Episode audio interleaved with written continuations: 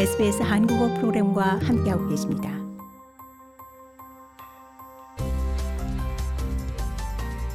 SBS 라디오의 정착 가이드, 호주에서의 삶에 관한 정보, 이슈, 그리고 이야기. 해변에서나 강 또는 호수, 혹은 동네 수영장 등 물가에서 노는 것은 호주 어린이들의 성장에 필수적인 부분입니다. 하지만 안타깝게도 어린이 익사 사고는 매년 발생하는데요. 2022년에는 물에 빠지는 사고로 시드니 병원에 입원한 아이들 수가 크게 증가했습니다. 이로 인해 시드니 어린이병원 네트워크와 뉴사우스웨일스 앰뷸런스 당국은 여름철 물놀이 사고를 다시 한번 경고했습니다.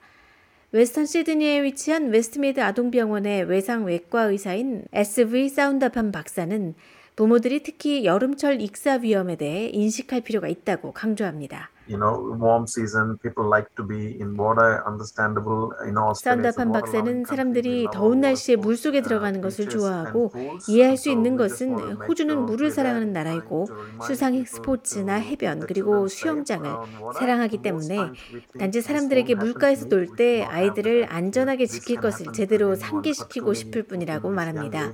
대부분의 경우 그런 일이 나에게는 일어나지 않을 것이라고 생각하지만 그런 태도를 가져서는 안 된다고 강조 하는 하는데요.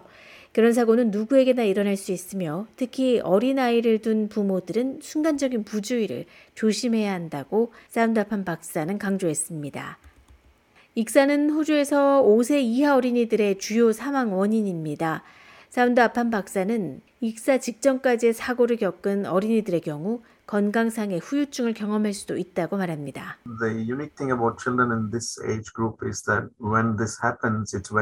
연령대 아이들의 특이한 점은 이런 사고가 발생했을 때 매우 조용하다는 것인데 아이들은 그냥 조용히 물 위로 떠오르며 물을 첨벙대지 않는다고 합니다.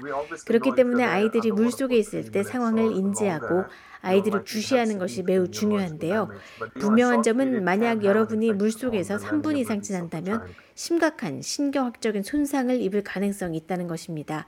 하지만 더 짧은 시간이더라도 아이의 학습 능력에 영향을 미칠 수 있다고 사운드아판 박사는 설명했습니다. 스테이시 피존 씨는 Royal Life Saving의 연구 및 정책을 담당하는 전국 매니저입니다. 피존 씨는 어른들의 적극적인 관리 감독과 부모들의 심폐소생술 및 응급처치 지식, 그리고 어린아이들의 물가 접근을 제한하는 것 등 주요 익사 사고를 방지할 수 있는 방법이라고 말합니다. 물에 익숙해지는 수영 기술과 물놀이 안전에 대한 교육은 모든 연령층을 위한 수영 수업의 필수 요소가 되어야 한다고 피존 씨는 설명합니다. 따라서 부모들이 수영 학교나 수영 프로그램을 알아볼 때 교육 프로그램에 수영뿐만 아니라 수상 안전 기술을 모두 포함하는지 확인하는 것이 정말 중요하다고 강조하는데요. 물 위에 떠 있는 법과 물 속에 들어가는 방법, 위험에 처하지 않고 누군가를 구하는 방법도 배울 수 있고 또한 사고 시에 어디로 가야 하고 누구에게 전화해야 하는지를 알아야 한다고 설명했습니다. 전국 수영 및 수상 안전 프레임워크는 어린이들이 나이에 따라 갖춰야 하는 종합적인 기술 목록을 안내하고 있습니다. 여기에는 일정 거리를 수영할 수 있는 능력과 수상 안전 및 생존 기술을 습득하는 것을 모두 포함합니다. 세 가지 주요 수행 단계가 있는데 가장 중요한 단계는 12살이 됐을 때 아이가 50m를 수영할 수 있고 2분 동안 물에 떠 있을 수 있어야 하며 옷을 입은 채로 구조와 생존 순서를 수행할 수 있어야 한다는 것입니다. 6살짜리 아이를 위한 단계도 있고 17살을 위한 수행 단계도 있습니다. 하지만 실제로는 초등학교를 졸업할 때까지 아이들이 그러한 핵심 기술을 다 갖출 수 있도록 해야 한다고 안내하고 있습니다. 전국적으로 학교 교육 과정에서는 아이들이 초등학생 일정 시점에 수영과 수상 안전 프로그램을 경험할 수 있도록 기회를 제공하고 있습니다. 하지만 호주 수영 코치 및 교사협회의 브랜든 워드 대표는 어린이들이 훨씬 더 일찍 물놀이에 익숙해질 수 있다고 말합니다. 물에 익숙해지는 것은 생후 6개월부터 시작할 수 있습니다. 사실 많은 수영 학교들은 그것보다 더 일찍 시작하고 있습니다. 이는 아이들이 물에서 편안하게 놀 수 있도록 하는 것인데 아이들이 기초 기술을 습득하고 배울 준비가 됐을 때 다음 단계에 이르게 하는 것입니다. 따라서 약 3살에서 4살까지는 아이들이 수상 안전에 관한 기초 기술을 실제로 쌓기 시작하고 수영하는 법과 물에 뜨는 것 등을 배우기에 정말 좋은 시기라고 워드 대표는 설명했습니다. 또 부모들은 자녀들이 안전하게 수영하는 사람이 되도록 적극적으로 돕는 역할을 해야 한다고 워드 대표는 강조합니다.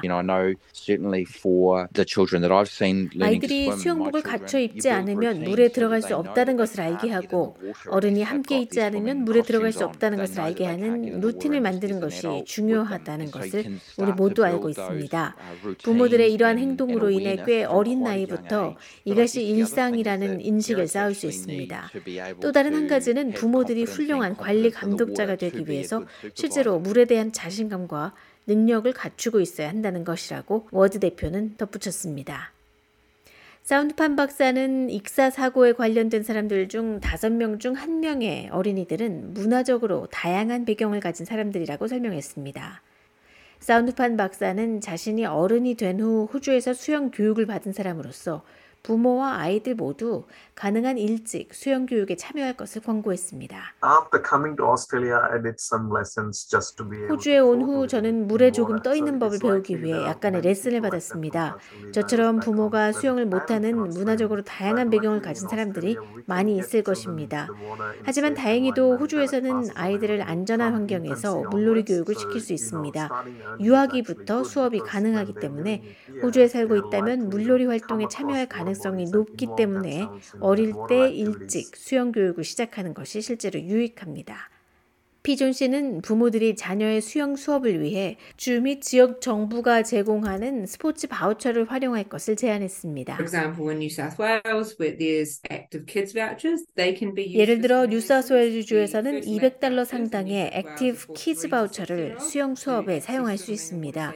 뉴사우스웨일즈의 첫 번째 수영 수업 바우처는 3세에서 6세까지 어린이들이 수영과 수상 안전 교육을 받을 수 있는 것이고 노던 테리토리에서는 5세 미만의 어린이들이 사용할 수 있는 수영 바우처를 제공합니다.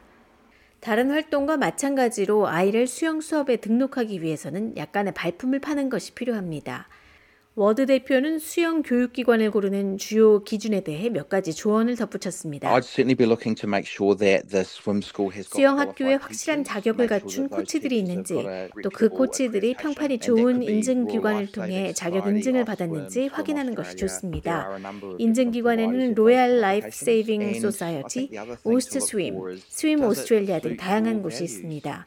그리고 제가 생각하기에 또 다른 부분은 여러분의 가치관과 잘 맞는지, 수영 학교 학교는 잘 운영되고 있는지, 또 깔끔한지 등입니다.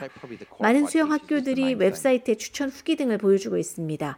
이렇게 알아봐야 할 것들은 많지만 자격을 갖춘 교사들이 있는지가 가장 중요한 부분이라고 할 수 있습니다.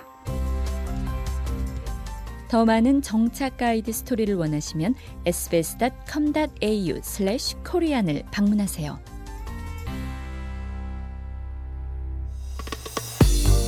이제 SBS 한국어 프로그램을 SBS 라디오 앱을 통해 만나보세요. SBS 라디오 앱은 호주 생활을 위한 여러분의 소중한 친구입니다. 여러분의 부모님께는 호주 생활의 필수적인 길잡이입니다. 아이폰을 사용하신다면 앱스토어를, 안드로이드 폰을 사용하신다면 구글 플레이를 통해 앱을 다운로드 받으실 수 있습니다. 지금 바로 스마트폰을 열고 SBS 라디오 앱을 만나보세요.